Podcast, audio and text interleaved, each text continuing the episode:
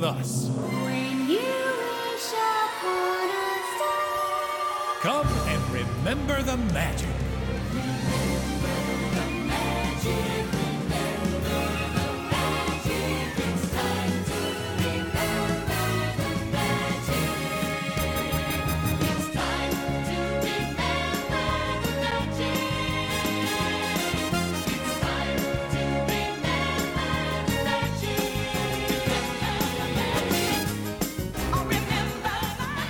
What's up, all you rad dudes and dudettes? Welcome to 90s Disney, your podcast about everything about Disney in the 90s. I'm your host, AJ Minotti, joined by my brothers, Mike Minotti Hello.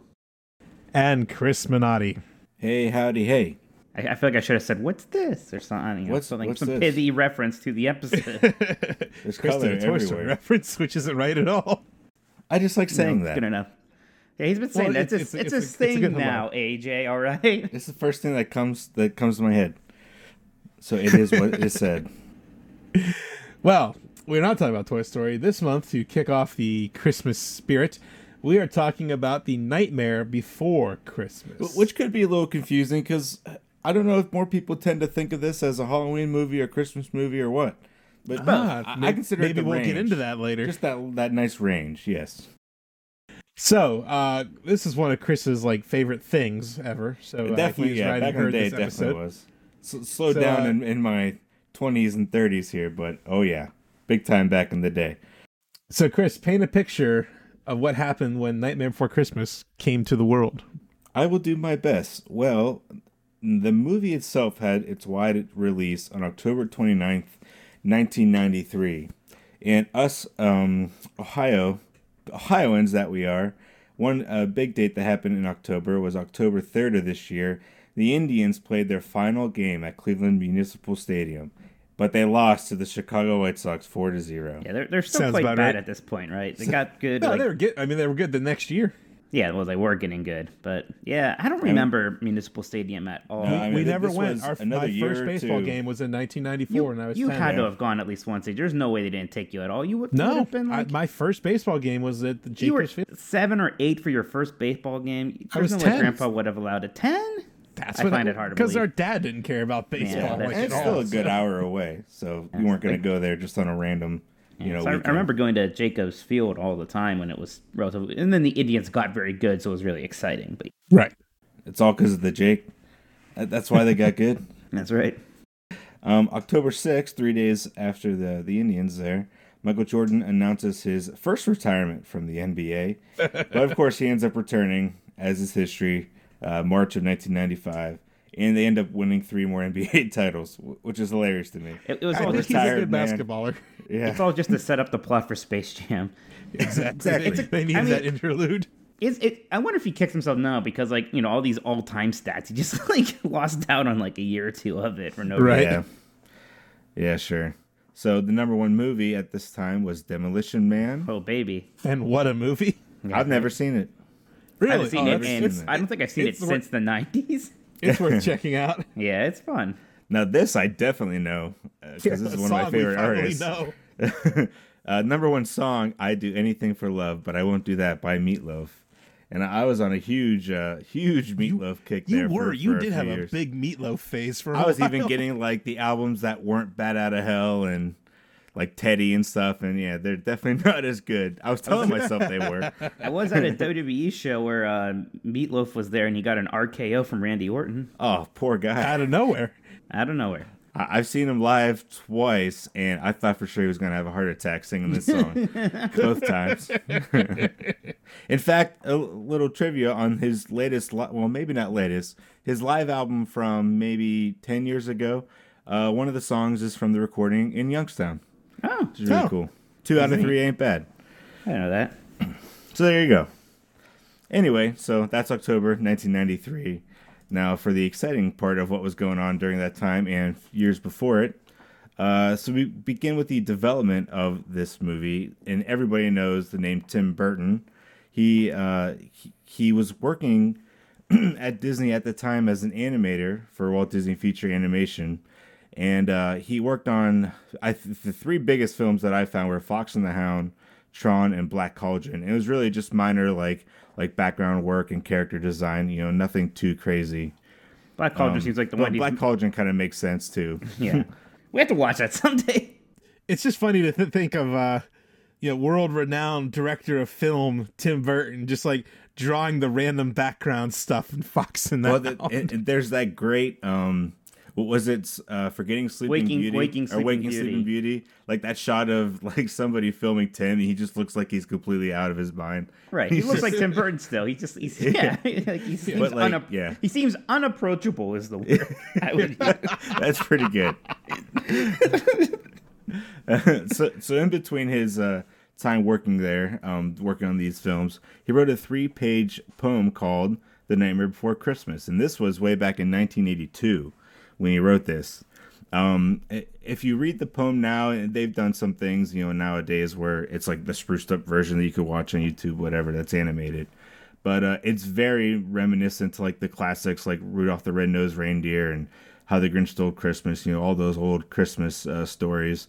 And that was his original intention was to was to kind of conceive this as like a, a classic television, or you know, in his mind, a classic television special that he want to get out there. And, and really, just, like Jack and Zero alone, you can see the parallels for sure with How to Grinch Stole Christmas. Yeah, 'cause- especially it's like Grinch the and Max. though. Yeah. yeah, yeah, yep. Except he wants to save Christmas and not, or create Christmas, I guess, and not steal it. Instead of steal it. Yep. So Disney debated on, you know, develop. You know, they saw this, they liked it, but you know, thought it was too weird. Of course, because you saw the original drawings; they are definitely a little strange. but um, so he worked there for a few years at Disney. Eventually, they decided that they decided to to fire him to let him go, and really, it's just because like the you know his imagery it just wasn't really you know disney friendly. It wasn't part of the disney image and brand at the time especially during the you know the late mid 80s when they're trying to even figure that out for themselves. You know this is all before the renaissance so so they're still working on getting their their disney brand down as well Right, and they're losing a lot of town at this time. I mean, they're going to lose, uh, you know, Lasseter to Pixar and, and stuff like that, and it, it takes a bit for like that kind of next generation to really get going. Yep, yep. So so he, he did while he was at Disney, he did the short Frankenweenie, uh, which they did a, a movie. Yeah, yeah, they did a movie. Um, well, a few years ago uh, of that. They brought probably it back. longer than I remember, but yeah, that's right. They did finally actually make like a, a movie version of Yeah, yeah, I didn't so- see it. So they did. He did the short, and that was when Disney was like, "Okay, you you know, goodbye, you're done." but you know, don't, don't boohoo too long for Tim Burton because he went on to do pretty good things.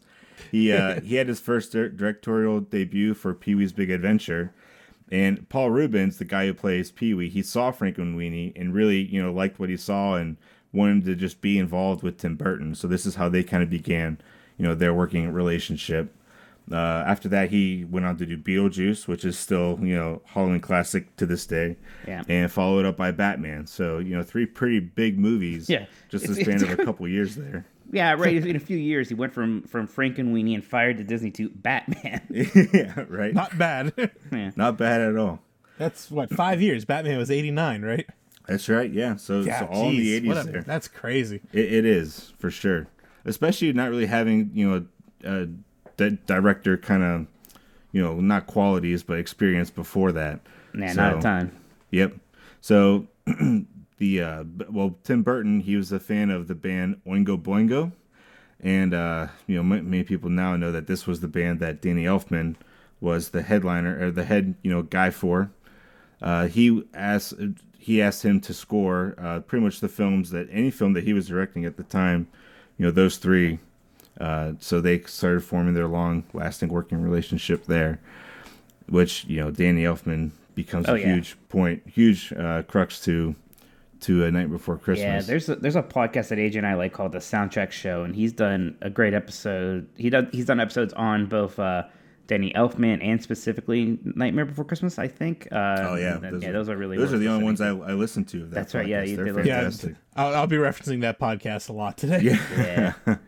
And uh, if you ever like like the, O- like Oingo Boingo uh, is like this, it's a weird band. It's like especially like the earlier version of it. It was like this kind of like performance circus What, troupe yeah, of what was the band. full name? The Mystic Knights of the Oingo Yeah, Boingo? yeah, yeah. something something like crazy. Yeah, so, yeah, something weird. It got a bit more like it, as I got as I later on, it became a bit more not relatively normal, I guess. But you can even still, it's Danny Elfman singing, so it sounds like Jack Skellington. It's, it's incredible. Well, they did. Uh, you know, people don't realize it, but they, the song that everyone knows, Weird Science. Oingo Boingo, yeah, is Weird Science.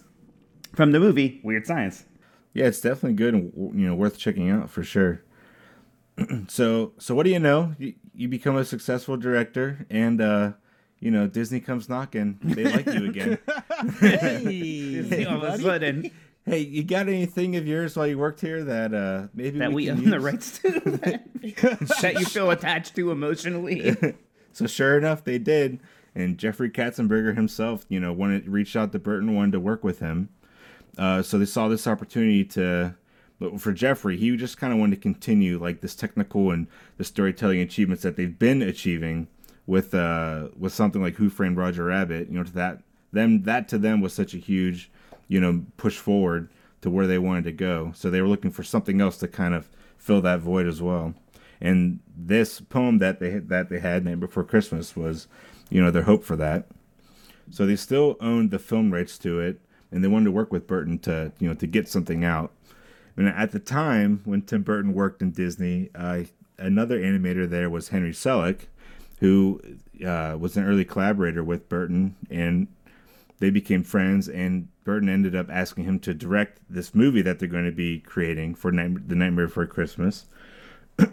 so they were uh, animators together together during the 80s, and um, Burton would love to have you know been involved more, but of course he had other commitments. Being this big director now, he had Batman Batman Returns to work on, as well as uh, I think Ed Wood was in pre-production at the time, so he was definitely a busy guy. Man, Bat- Batman Returns is the first movie I remember seeing ads for as a kid.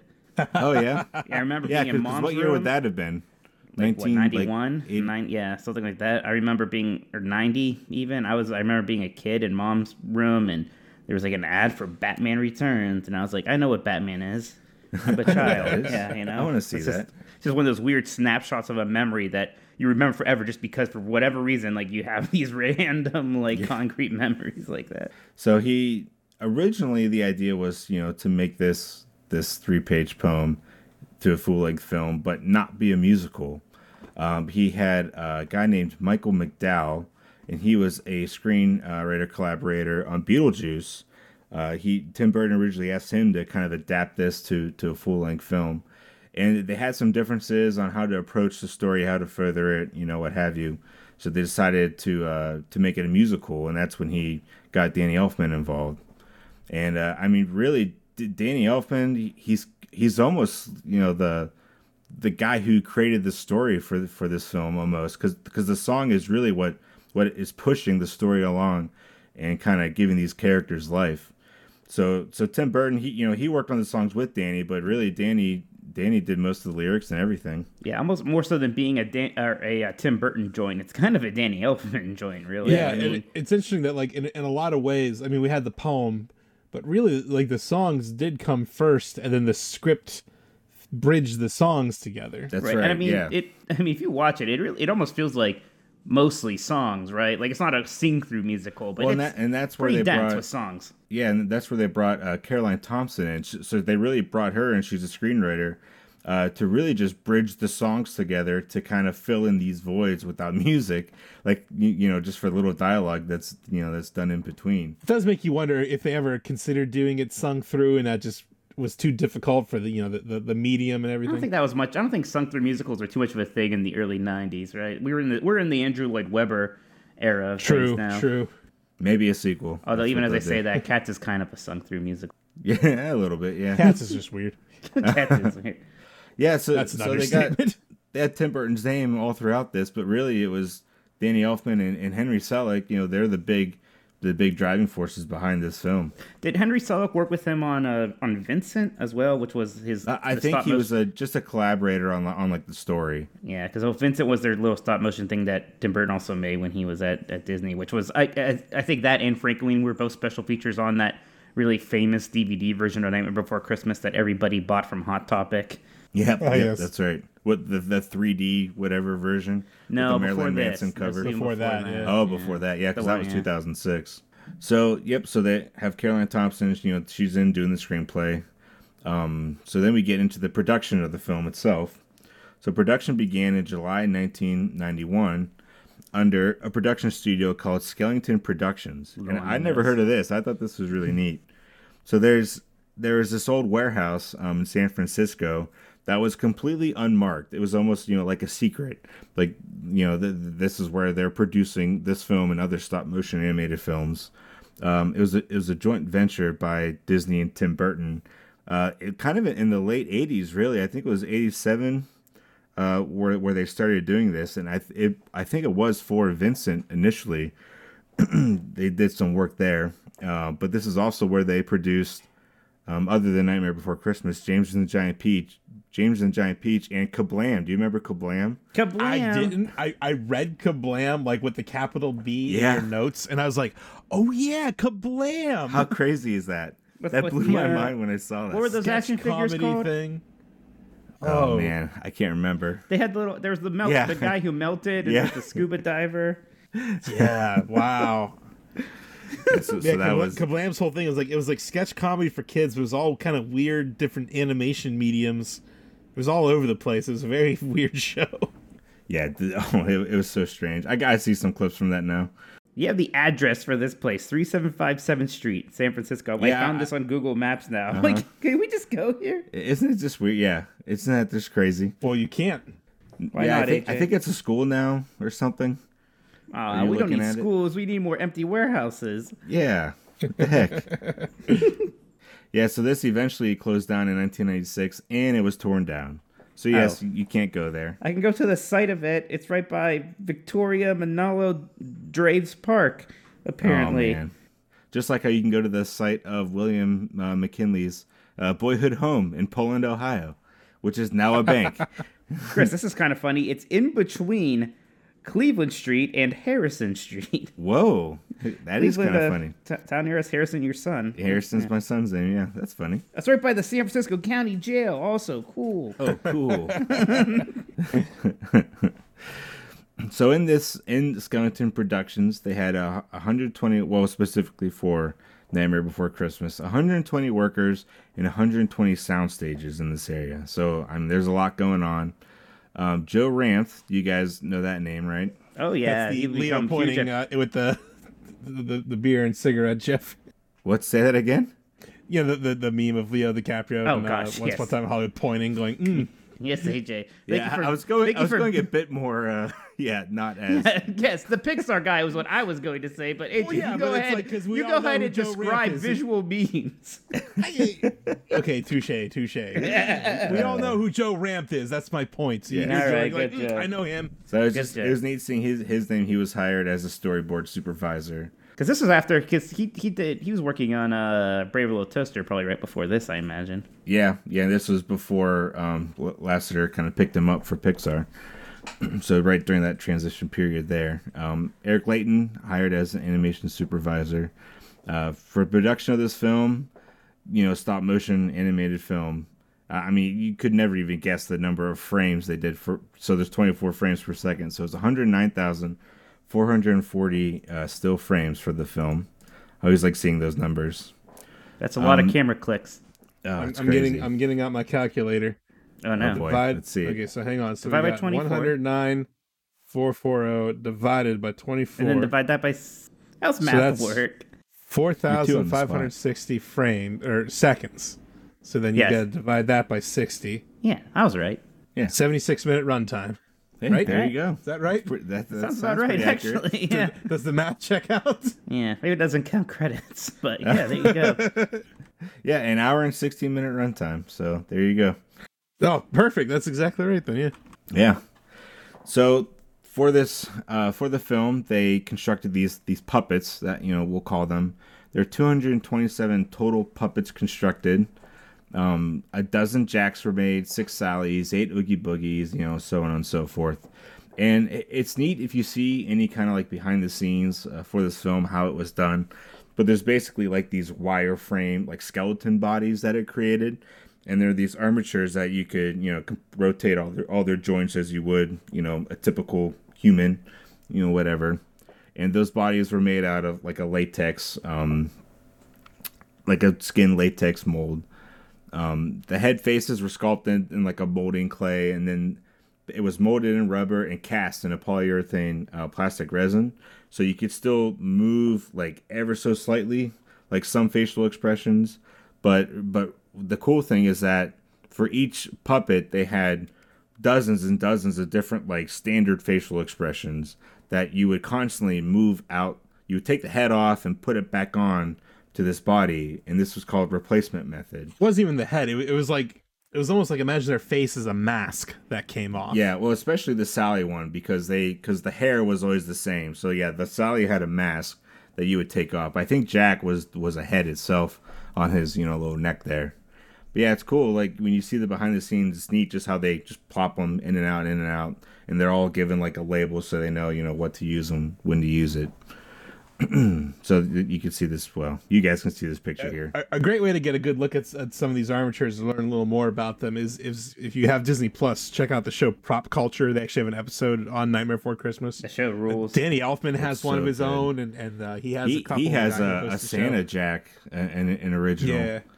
It- It's uh, cool he- because he's getting all worried about you know it basically deteriorating because it's really yeah, 'cause just that, you know that um, it's that just vinyl rubber- yeah, and it doesn't. yeah. It's not meant to last. Like you know, these aren't museum pieces. They were meant to be filmed and been, be done with. So it's kind of crazy. yeah it's, it's a really neat show. Definitely check that out.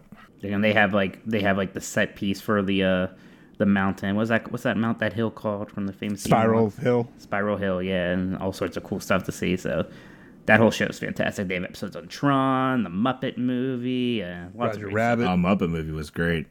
Yeah, that might be the best See, episode. what, what was the uh, the Studebaker? Isn't that it's in a museum? Not It's too in far a from us, right? museum. It's, and, it's like uh, seven hours away from us. Yeah, Yeah, somewhere someday. in Indiana. So someday when, I'm when making the world that is road back trip. to normal, we'll, Yeah. we'll head there.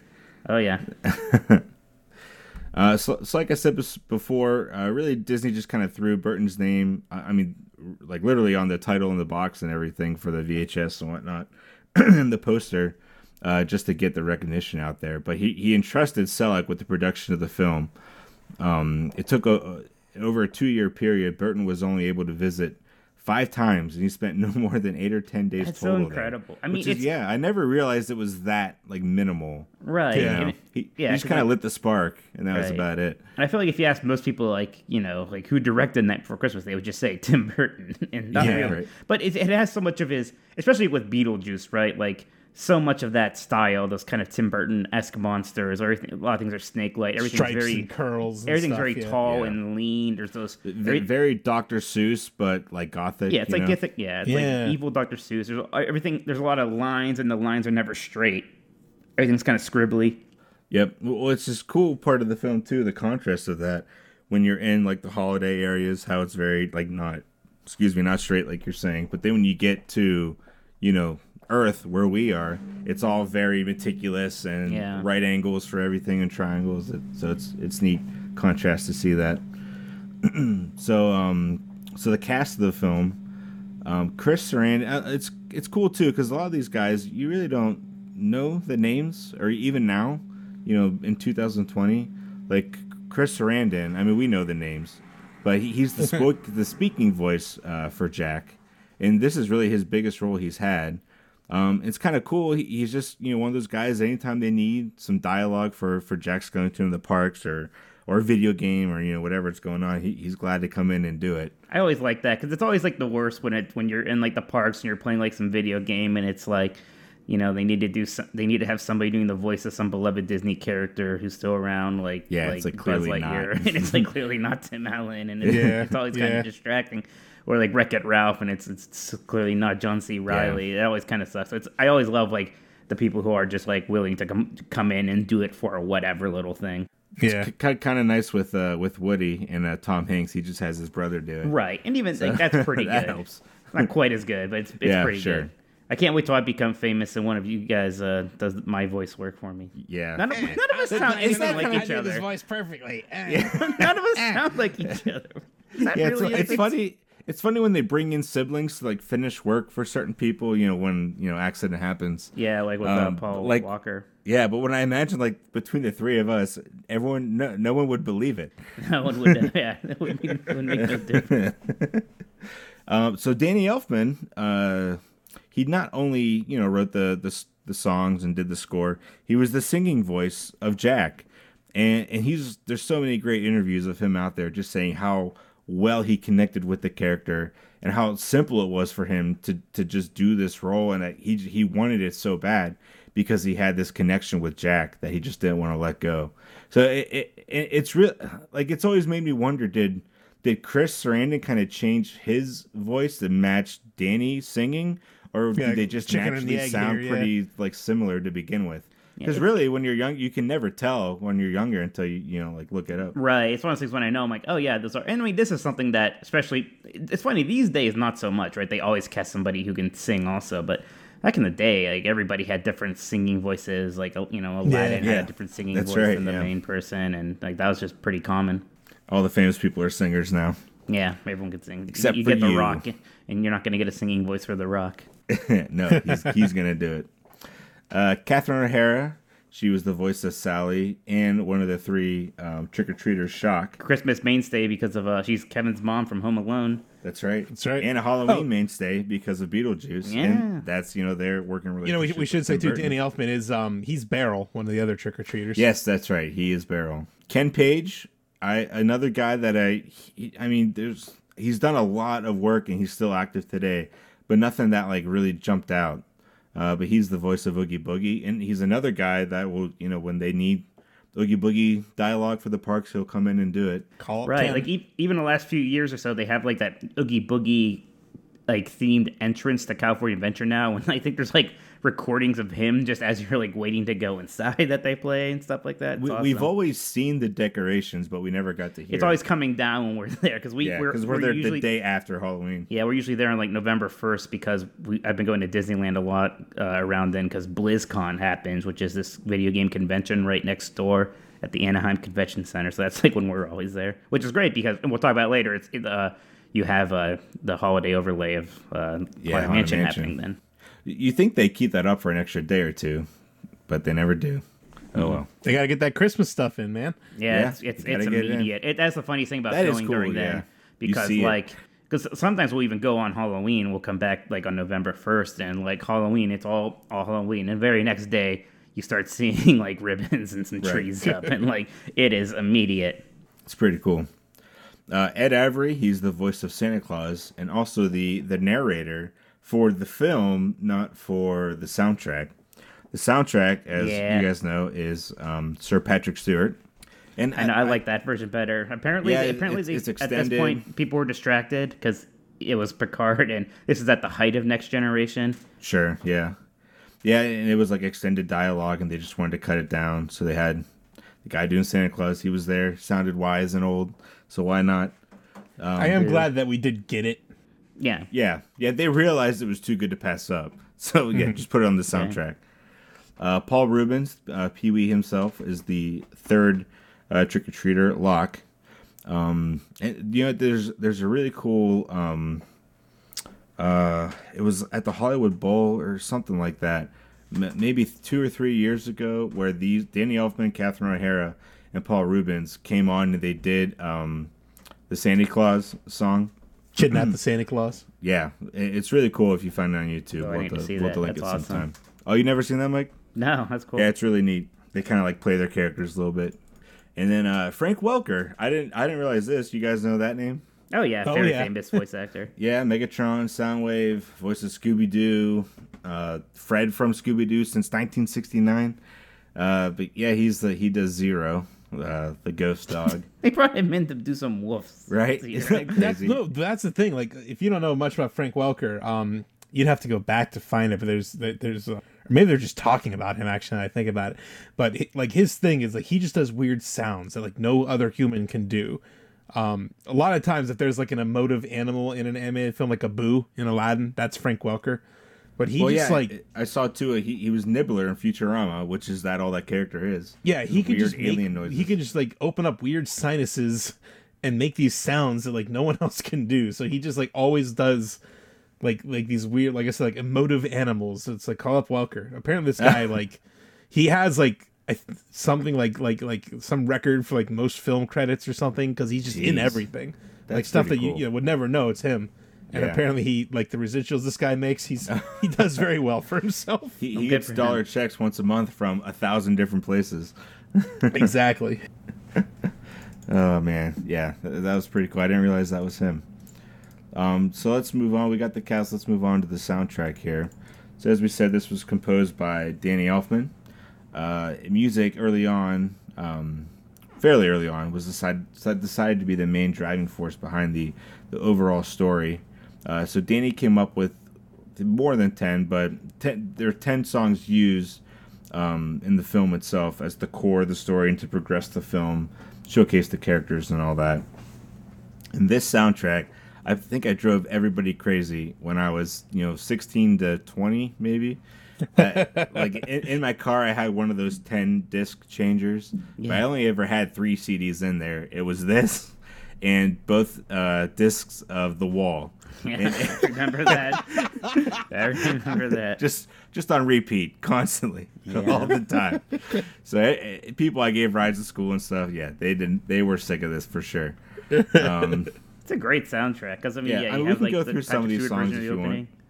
yeah, Oh, yeah, I, for I sure. mean, like like this is Halloween. It's just it's just such a great like way to set the tone. You know what to kind of expect. Yeah. Introduce all the characters that you're about to about to see. It's just it's just fantastic. It has some of the coolest animation. Like I'm still impressed by that part where the witches are flying. I'm like, man, Yeah. how did they convey that much motion through stop animation like that? That that's man, Well, and I love too, like right, like right away when the pumpkins come down the spikes and like the pumpkin guts are like splashing off of it. You know, It- it's We- just crazy stuff. and we see them like they, there are times where they use like 2D animation, like Oogie Boogie on the moon, and some of the bats and stuff in really smart ways. That's that works super well. yeah. Um, another. Do you guys know what the other um, character that Danny Elfman did? Uh, he's in the song here.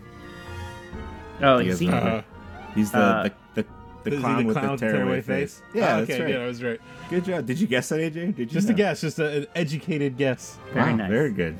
Makes sense. And you have Jack's Lament, which is one of the best I Want songs in in film. Well- I'll take I'll take it over uh, part of your world any day. Oh yeah, I, I mean, a song like this and just like the way he's expression expressing emotion, you just like immediately fall in love with the character, just in this one song. You know, in a three minute time span. You got like the great, almost kind of classic sounding Christmas song with "What's This." I have this ornament um, on my tree that we just got out yesterday, so that was fun. But it's Jack in front of like the sign, and it plays "What's This," and it's one that my kids just constantly are hitting. It was to the point i in one day I already had to move it up because I couldn't take it anymore. I had to get it out of their reach. It's incredible. Yeah, And even like the one. songs that are really just more like moving the plot forward, like town meeting song. It's literally called town meeting song. Then you have Jack's Obsession. Still both really great. Like I love Jack, both. Jack's. Obsession is probably my favorite one. It's so good. It- it- Especially it's- at the end it's- there when it kind of like it's it starts picking up and it kind of it suddenly ends on like this evil like note Yeah, like like you're quickly great. reminded, like, hey, you know, this is you know, it can be a scary story. These are menacing characters. yeah, like, this oh, this is probably not a great idea. No. like Christmas lights are wrapped around an electrical chair. They're yeah, breaking. exa- exactly. Like, oh, Oh, oh, oh my! what are we doing here, Jack? Yeah, Kidnap the Sandy Claus is fantastic.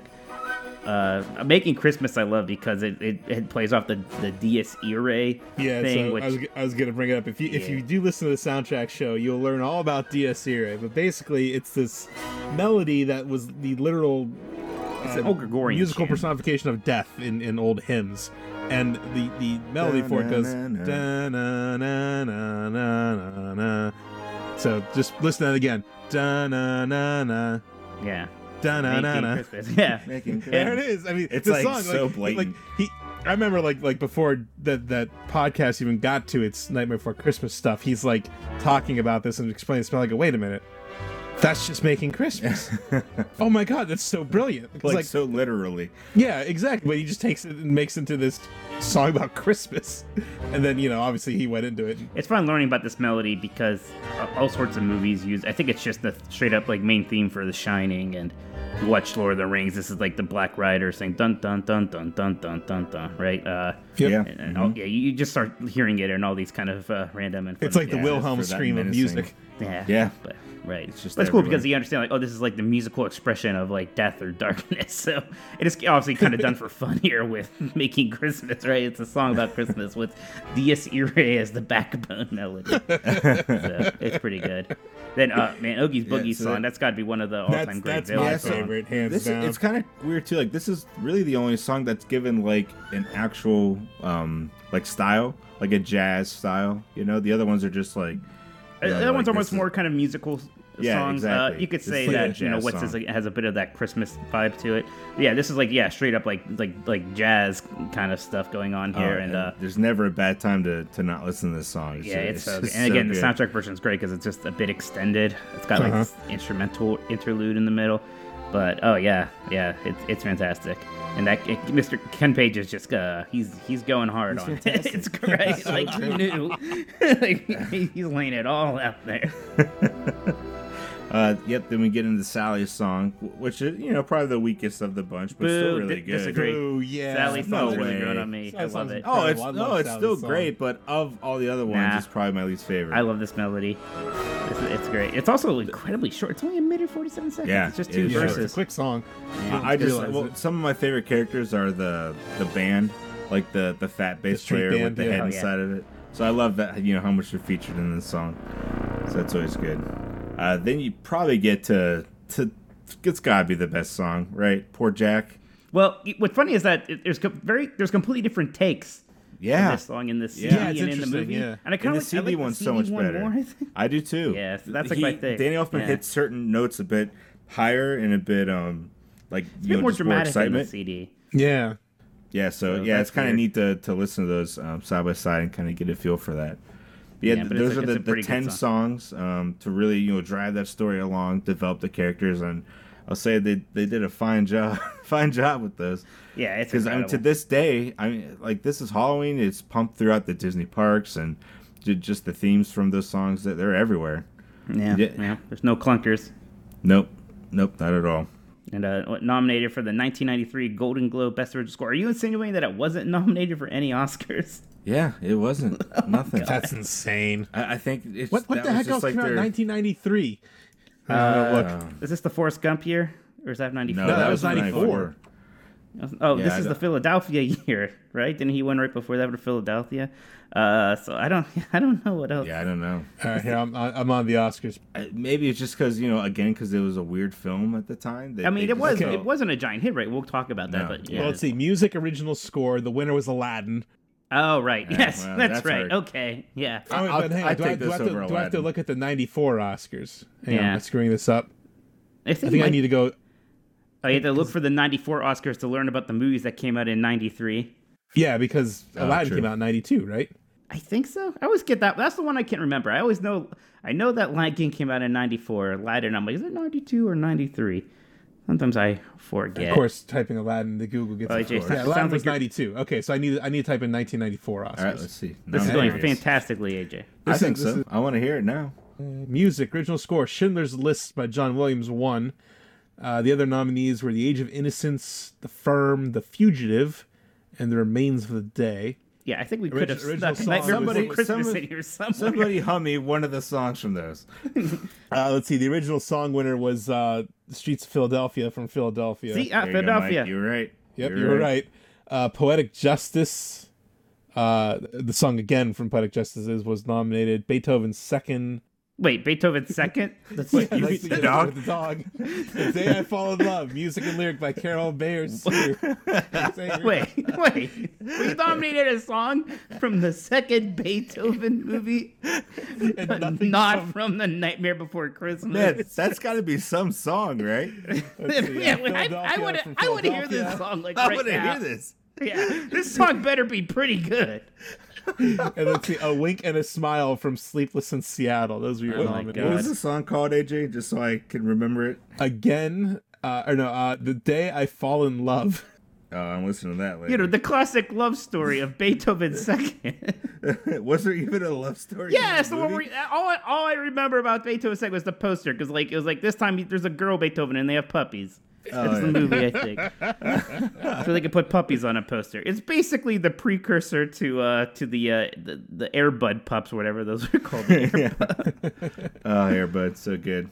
What are we doing? I was just Santa about Paws. too, like, a, like what, what? I was gonna say what one best animated film? I was like, oh yeah, they didn't do that. that was not a thing until I think the first year it was what it was. It was like it was Shrek, Monsters Shrek. Inc., and Jimmy Neutron were the first nominees. I think Shrek won. So, so how would you? Man, it's so hard to say. But like, as far as like Disney, let's say this is Disney animated film, Disney animated soundtracks. How would you kind of rank this? And like, like get, at least in the top five, top. It's 10 a top five, guys? I think, for sure. I Yeah. mean, top three for me. Maybe top three. It's so good. There's, yeah, it is up there. Yeah. It is a soundtrack. Just the soundtrack is so much fun to listen to on its own, and I would all the time, especially back when I was cutting grass when I was younger Yeah. and stuff. we'd, we'd carry our little portable CD player. Yeah, back when I just had a. Walkman in my like my bag in my baggie as all heck uh, shorts. That's why you needed man. those pockets for your. That's when you- that's when you with- needed with a fanny pack. protection. That's right. should've had a my fanny pack My then. fanny packs. Oh man, I miss them. I need a night before Christmas fanny pack. But yeah, absolutely, I could listen to this thing, uh, you know, all the Yeah, time. Yeah, even now for sure. Yeah, so so the soundtrack obviously you know was a hit. Uh, how about the you know the movie itself?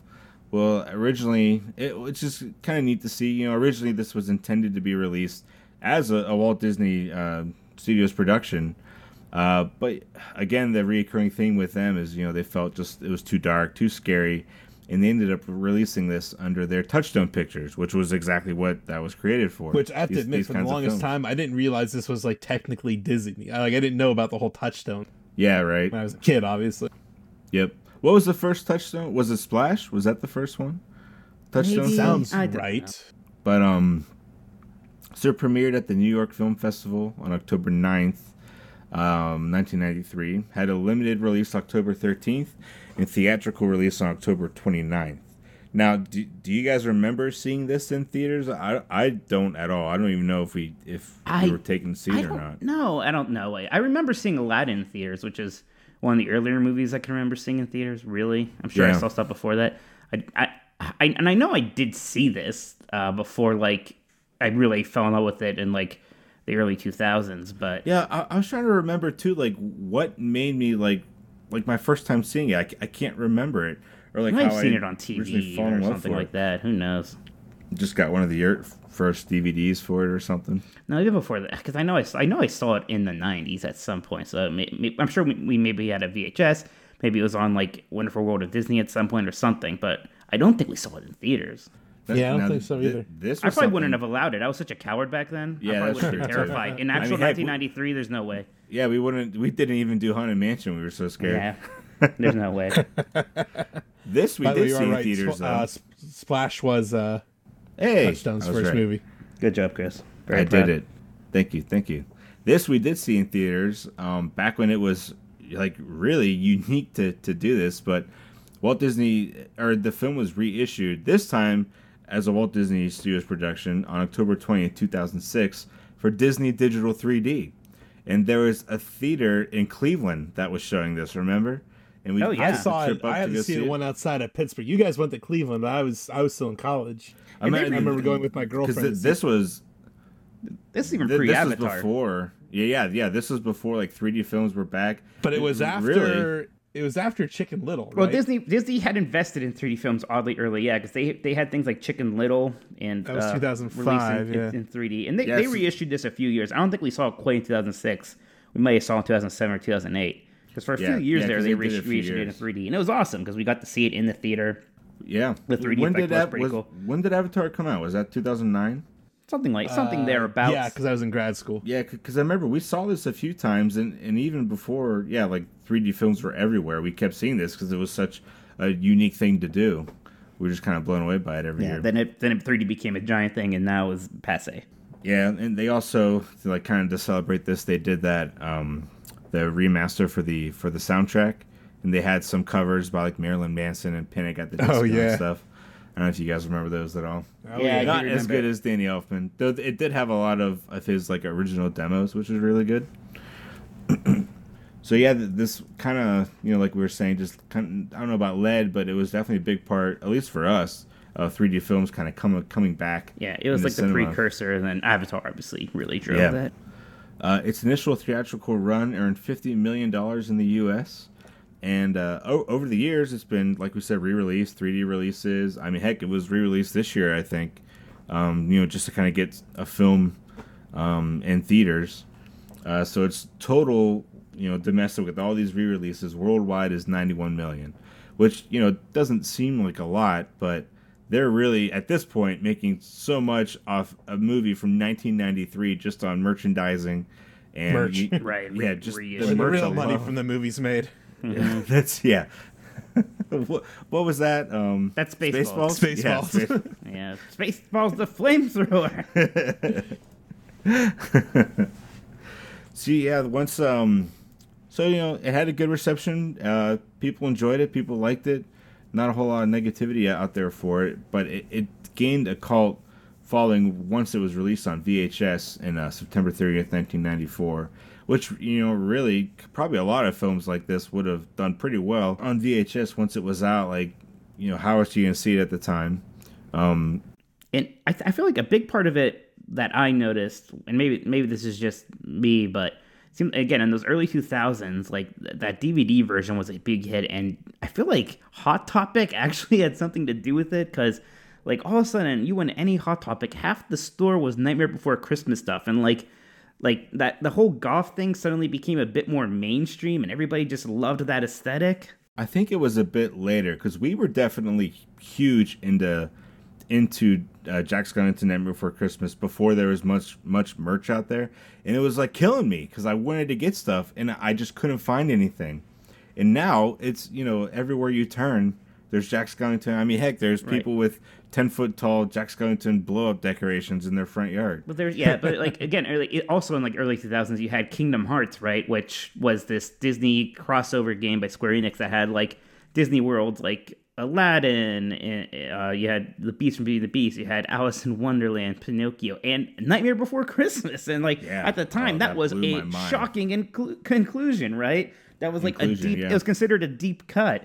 And now it's like, well, of course you could do Nightmare Before Christmas, but like then it was crazy, and it- yeah, it was just this kind of turning point. Like, oh yeah, this is a beloved Disney movie now. Like, it's not like this weird obscure cult thing.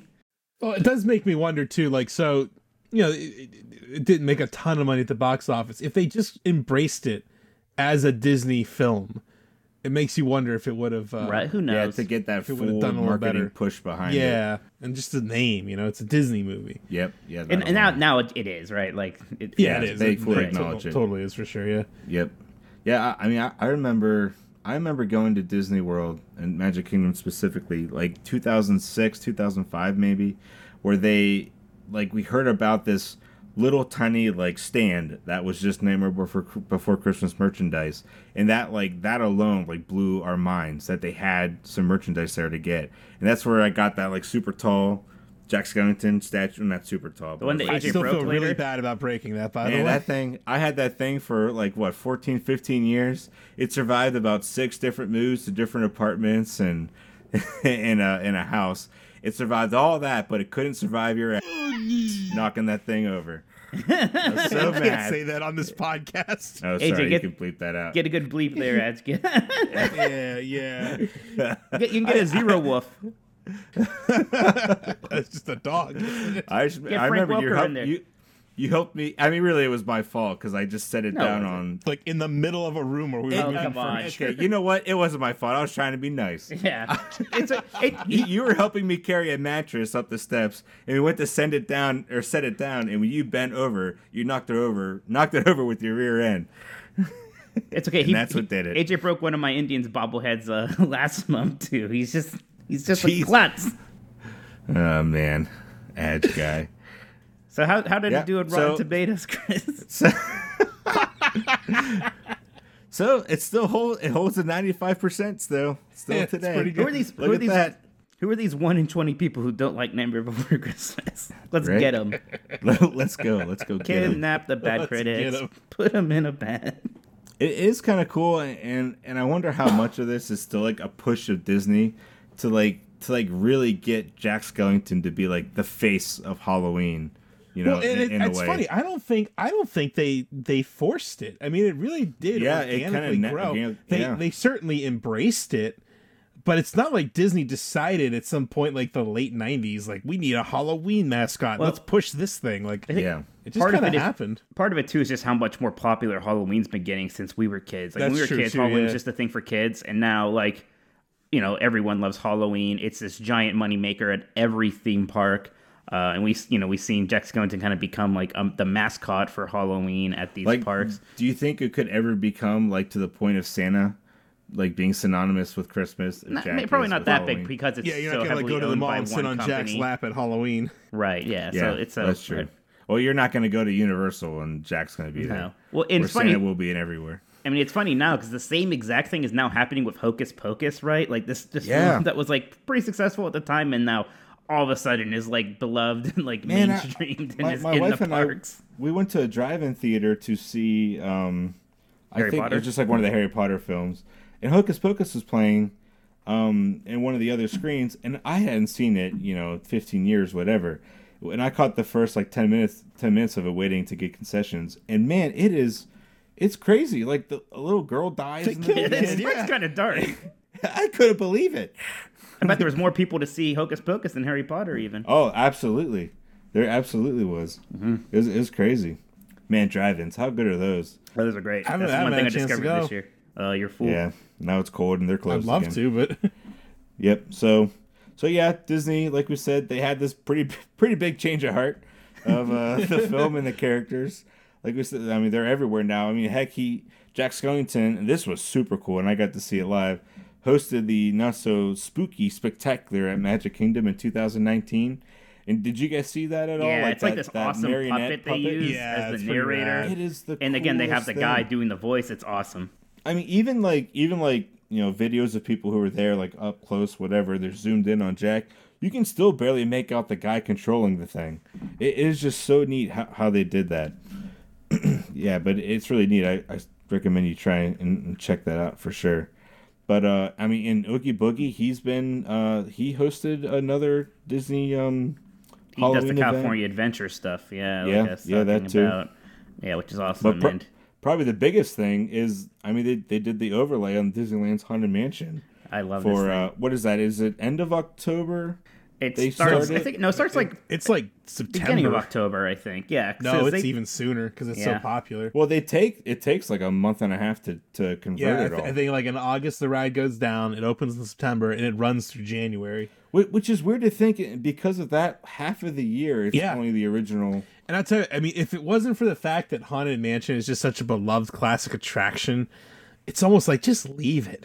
Like seriously, Yeah, just right. just leave it there. It's so good. I mean, the cool thing is every year they plus it up a little bit more.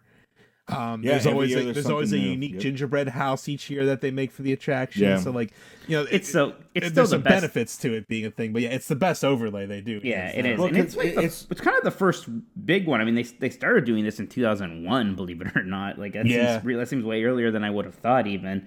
But uh, yeah, like it's it's still the standard bearer. No offense to the Jingle Cruise fans out there, but I mean, that's uh, like this is almost a whole new attraction. You know, It like is. Jingle Cruise Yeah. is just like well, let's throw some decorations here and there. I do You like change some dialogue.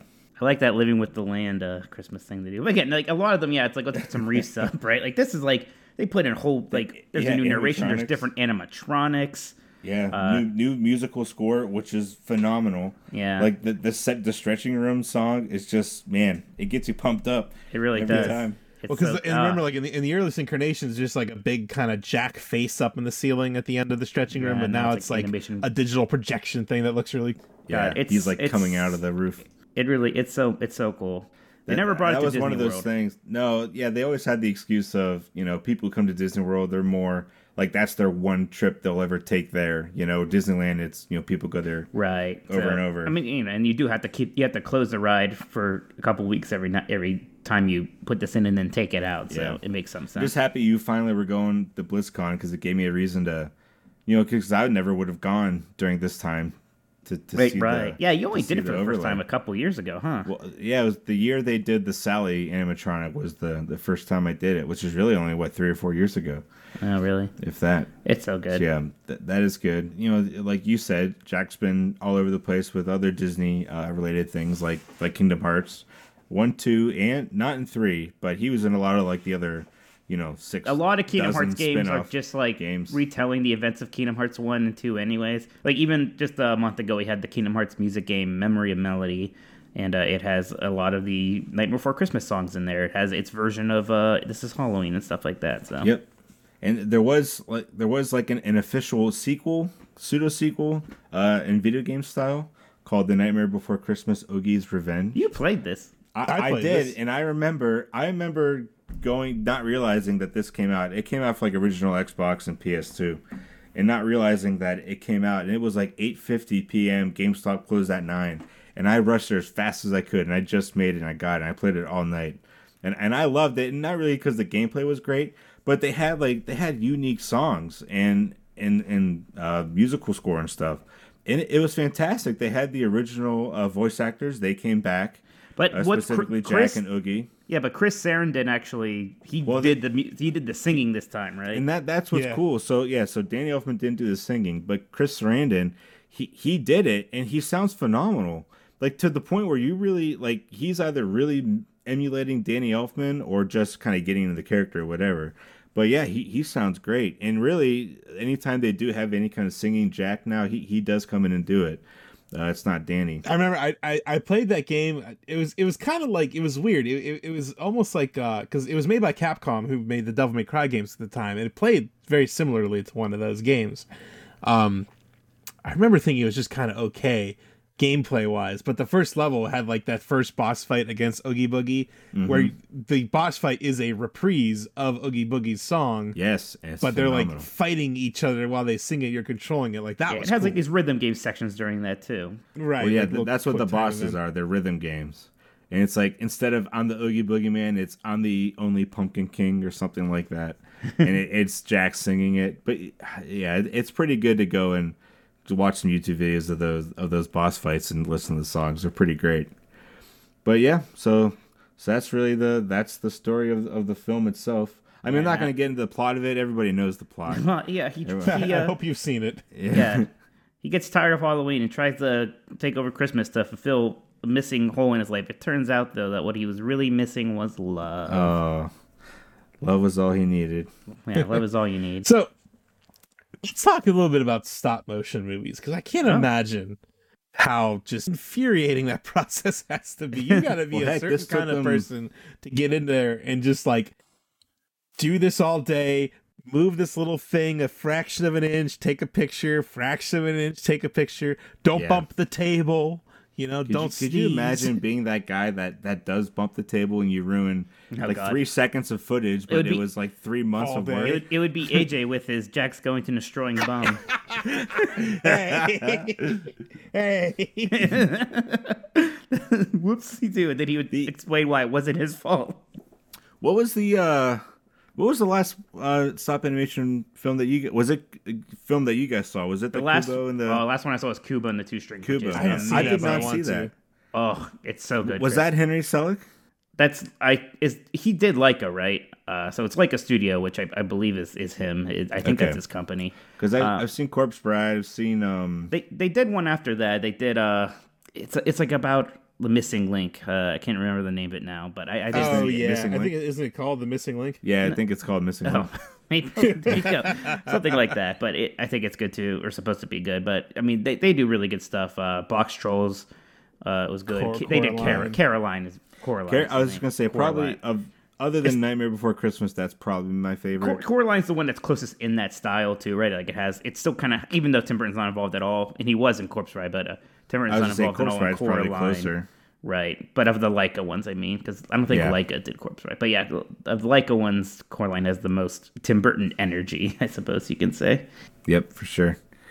Yeah, I, I need to see that Corpse Bride. I think you and I saw that AJ, and I remember immediately getting the soundtrack and, and loving it. Yeah, that. I remember the uh, two of the songs from the Corpse Bride are two of the first songs I ever had on iTunes, because that's when Pepsi did that thing where you got codes in the bottle caps to get a free iTunes song, and I had two of them.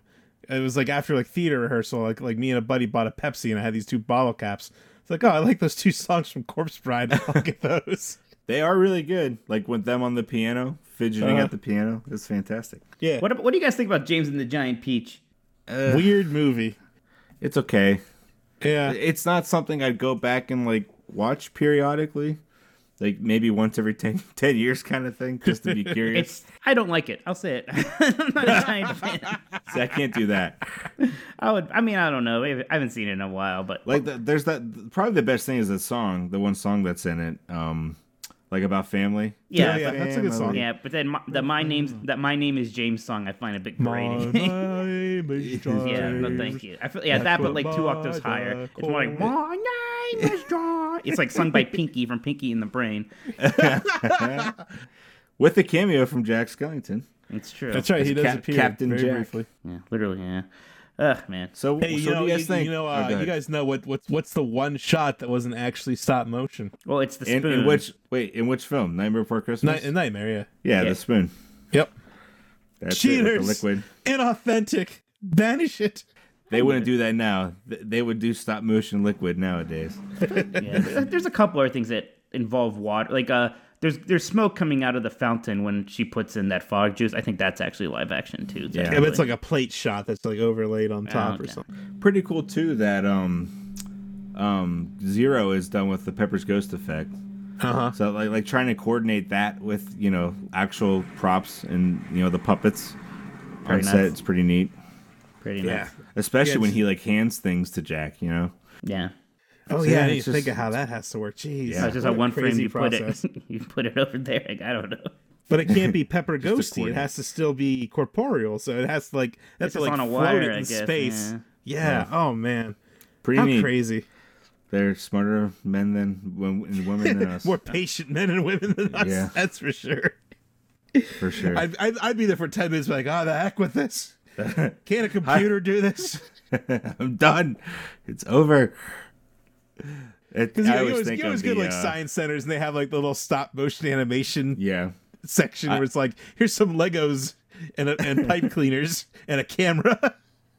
Make I your think film. of to uh, Ben Wyatt from Parks and Rec when he does he does that his life's work. Mike, what what was the name of that film he did? and oh. it was like three seconds of him getting yeah, out of it's bed. that the plan in the place that I work, whatever. So he's like, I, I thought that was really impressive. I compared it to Avatar. What to Avatar?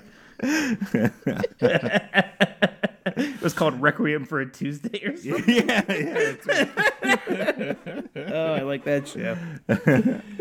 So, hey guys, so this shi- is- shi- shi- shi- shifting over to the parks, have you any of you guys gotten to meet the Jack and Sally face yes, characters? Kri- at the parks? Krista and I, Krista and I met the the Sandy Claus Jack. Ooh, and it, it was we were there um the trip that i proposed to her actually when we were in disneyland in vegas but she, she she's always like kind of shy doesn't want to meet the characters or anything and i'm up there like talking to jack and he's like trying to coax her to come on and it, it was it was hilarious he was so good at, at, being jack skellington and it's it's something i'll never forget it's honestly it's it's it's between the, the the costume and makeup effect they do to make it look like a skull talking to you, and just Mm-hmm. every video I've seen, the guys performing and as Jack are really really Oh, yeah. They got the laugh and Well- and everything. and and that that same night because this was um oh no th- this was a different trip then we were at the halloween party and nobody was there to see jack and he was just kind of roaming around and this was in the the dumbo circus area and he was just in that gift shop there i forget what it's called like that that main Oh, gift Pete's shop uh, sideshow or whatever. yeah and he was just like commenting on everything in there just to, like anybody wa- it reminded me of like the old days of disney like the characters just walking around Or that time we saw the Grinch. it was really neat oh yeah. say that again saw the grinch yeah, remember we saw the Grinch Well, in a gift shop Universal. like that. At Well, yeah. I know it took me a second. yeah, so good. Those are good. Uh, them and the they always have good parade floats at Halloween time. Yeah, they, and they I mean there's a dedicated store now in New Orleans Square, the Bat en Rouge. Like yeah, yep. it's- again, it's just showing how far it's come. Where it's Yeah, just like impossible to get something to now it's Yeah. everywhere. everywhere you go. So, So what do you guys let, think? let's let's have this debate. Let's settle it once and for all. Is this a Halloween movie or a Christmas movie? It's movie? both. Easy debate. It's both. Cop out Um, answer, Mike. No, it's true. I don't know. I mean, it's, no, it's. I mean, it's. I think the very best day to watch it is November first because that's kind of when the film starts. Is right after Halloween, right? So you watch I, it I- November I believe 1st. Disney would like you to say it's both. You're engaged with the Yeah. movie from Well, that's October. why. That's to what's great about it. Like, like most Christmas movies, like you really kind of don't want to watch them until at least middle uh, November. And here's one you can start watching like October first, really, and feel pretty good. I'll, I'll say it's if it's it feels all right to watch like Christmas stuff during Halloween, Halloween, like especially in this movie. But watching Halloween stuff like closer to the end of December in this film is a little not. Eh, I guess is like a little jarring. Okay. So I tend to lean more towards this is a Halloween movie. Yeah, see, I I go more. If I had to pick one, I'd say Christmas because, like Mike said, I mean, the movie starts the day after Halloween, so it's it's really True. taking place in the Christmas season. I mean, yeah, you're right. Like November is the time to watch it. Early November. it's both. It's both. so yes, we love this movie. I I loved loved this movie for for a good decade. I mean, still love it, but like number There's a one point where we were all time. watching it like like five like Yeah. five times every hall- Halloween. Yeah. Chris, you had Or- the dress up outfit. well, we, we would do stupid mask. like stupid yeah backyard movies, and I had the mask. That's pretty good. the gloves. Oh, I forgot about the gloves. Those Those, like man. rubber skeleton hands you Oh, they got so gross on the oh, inside, Oh God, they those were things all are sweaty and moldy. Oh, God, the worst. what the man? I wonder if Dave, our one friend Dave, who we did some films with back in the day, have some. has any footage of that. Ugh. Oh, I did. There was a Disney Infinity f- figure of Jack, wasn't there? Oh, that's right. Yeah, he was in Disney favorite. Infinity. That's that's a good figure. Hang on, it's in the bag next to my desk. Can I find it? mean, Once all of, again, like- once again, AJ, we are an audio podcast. You don't need to go get it. I'm just Curious I mean, to like- see it, Mike, for myself. well, you can see it after the show. Go describe another meme. Describe it. There's All been right. there's a couple like you know games on on app I, sure, iPhones there's and all sorts Android of- and Jack's on there. Right. I All- mean, he's yeah. he's on all He's those. part of the ensemble. If they yeah, he's do in all of those things. You play Yeah. those. What what's the one called? You I like? played the one games. Disney Heroes. It's just like you know ten minutes. You know while I'm It's doing one. It's one of those gotcha RPGs on the phone that are hasn't got me yet, no. It's gotcha except, yet. except a couple times. All right. Any anything else anyone wants to say? Are we ready to start? I think that's pretty good. Yeah, we gotta start getting merry here. Merry. Gotta make Nightmare merry. Before Christmas. That's right. Can we do a Home Alone episode now that Disney owns Fox some Oh, year? I forget. oh. Ne- next next year, Mike. Yeah. That's all you. Maybe. Well, may- although we've done two movies now, maybe next year we'll have to do something. Maybe we'll just do a whole episode about that incredible VHS special that they made. That There I you love. go. Oh, that'd there you good. go. With Mickey thing. doing the check marks on the checklist. That one. Oh, Oh, oh gosh. those are such good check marks. yeah, yeah, yeah. I used to always think that. Like, man, I, want to do check marks like that. In Yeah. the Mickey outfit, no less. Yeah. the giant mark Yeah. just making these perfect, beautiful check marks. Scrooge is there. You get to go to the, a bunch of the resorts. Oh, it's good stuff. They talk about that live nativity scene they used to do that they wouldn't dream of doing now. they were proud of that back then. Now they're like uh. religion in Disney parks. Yeah, they still do the candlelight processionals.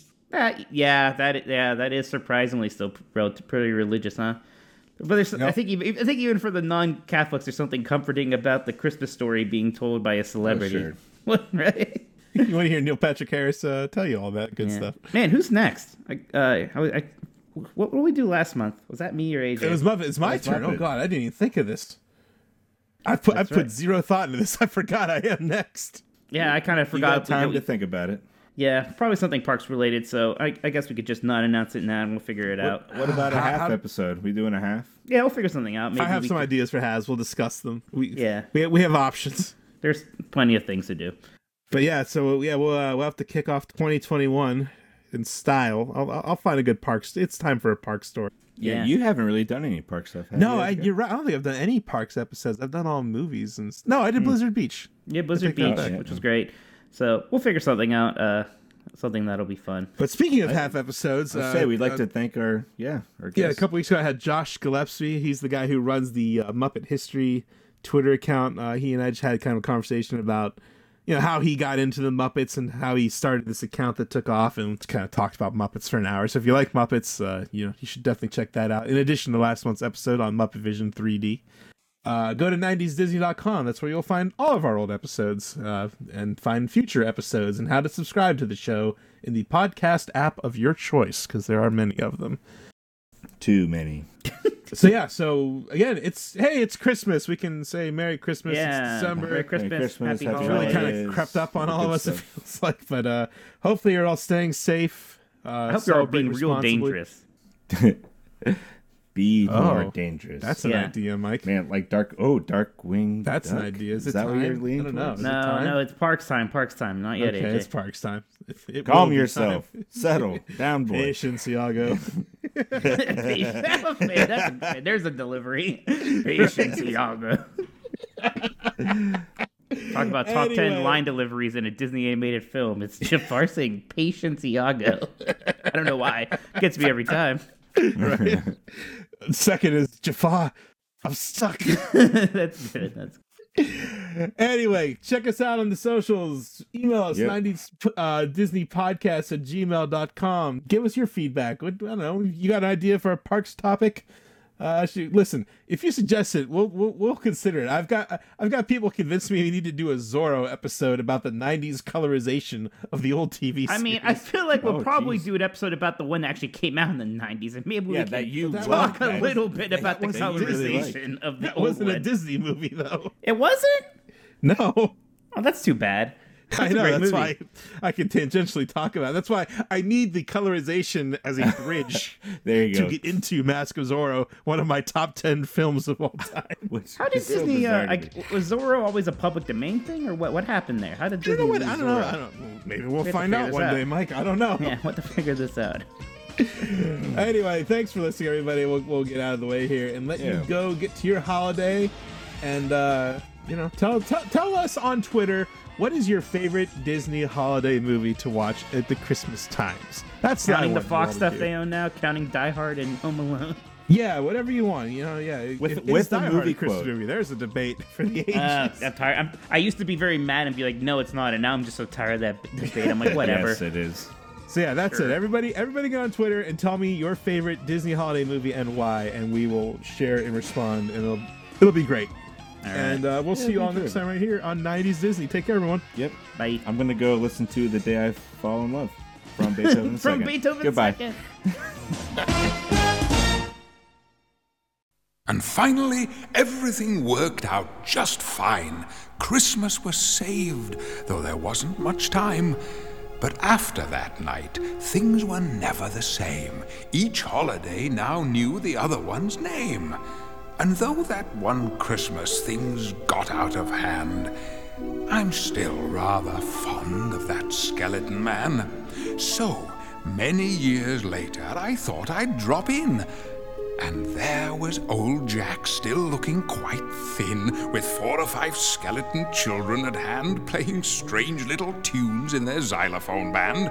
And I asked old Jack, Do you remember the night when the sky was so dark and the moon shone so bright? When a million small children pretending to sleep nearly didn't have Christmas at all, so to speak? And would, if you could, turn that mighty clock back to that long, fateful night? Now, think carefully, Jack. Would you do the whole thing all over again, knowing what you know now, knowing what you knew then? And he smiled like the old pumpkin king that I knew, then turned and asked softly of me, Wouldn't you?